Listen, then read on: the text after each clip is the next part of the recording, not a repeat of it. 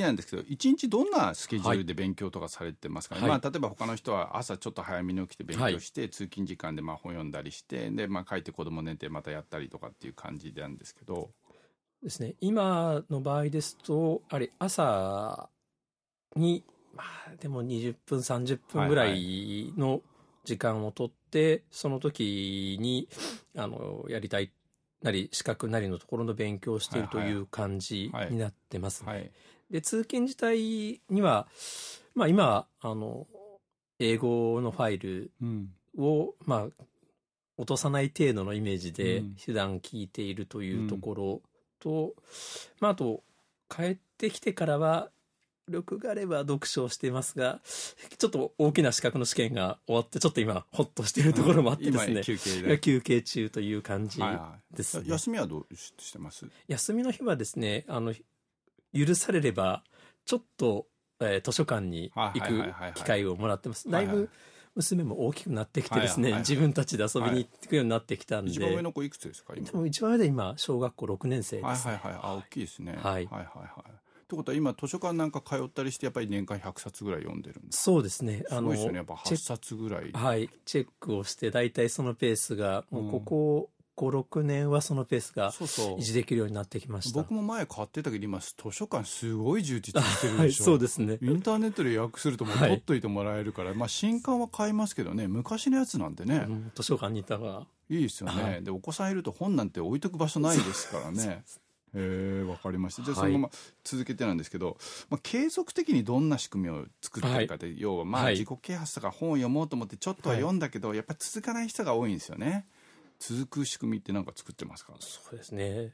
やっぱり、先ほどのまあ時間の割り振りの話ではないですけど、うん結構やっぱり細切れの時間を、もうこれはもう古井さんとかもずっとおはいっしゃられてはいただいてるとこなんですけど、そこを使う。で、そのためにできるだけ同じルーチンにしていく。まあ一論みたいな感じだよね、ええそうですね。それが僕には一番合ってたかなとと思って同じルーティンっていうのは大体同じ時間に出て時間に起きるしで同じ電車に大体乗って同じことやってっていうこと、はいだからあまりイレギュラーのことはしないってことなんですよね。そうですねはいそうするといつも使ってここ空いてる、まあ、電車の時間で、まあ、本読むとかいつも、まあのまあまあ、ある程度決まりきったパターンを作るってことそうでね。ですすね。はい。それが一番自分の中ではあってるのも、まあ、通勤自体も乗ったらもうイヤホン入れて、あの、英語のを聞くっていうような、なんかもう決まり事じゃないですけど、そういうような形でやってると。うん。なかなかやっぱりまとまった時間が、どんどんどんどん今、取りづらくうん。なってきていますので。でも慣れてない人は自分で決まり事を作っても続かないじゃないですか。例えば本を読むって決まったのにスマホに逃げちゃうとか そうですね、はい。その辺はどういうコンにコントロールしてます？うん。ただ僕、そういう意味では、まあこれも、今から思うと余計なものを、例えばスマホだったら入れないとか、もうあゲームについて僕一切入ってないね。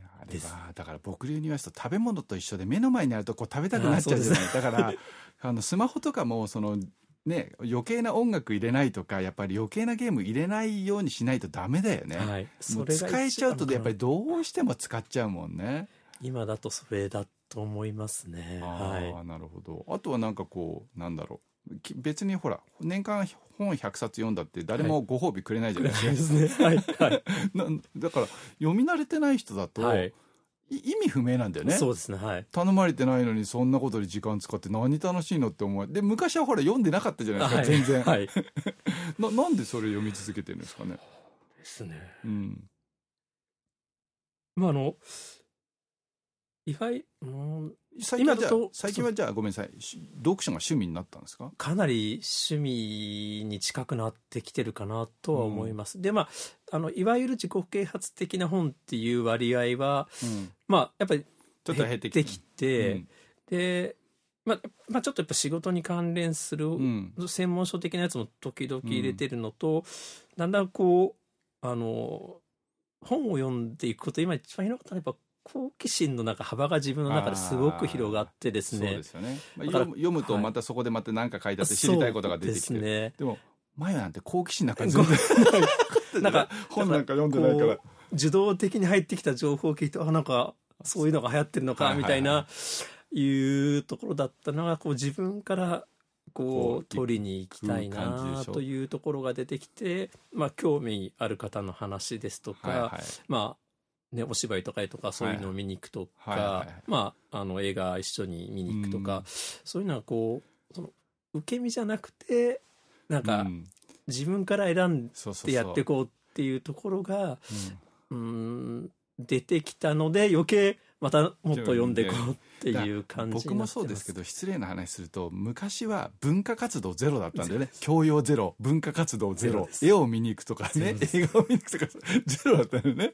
だからなんかそういう意味で言うと子供の発想だよね。なんかね。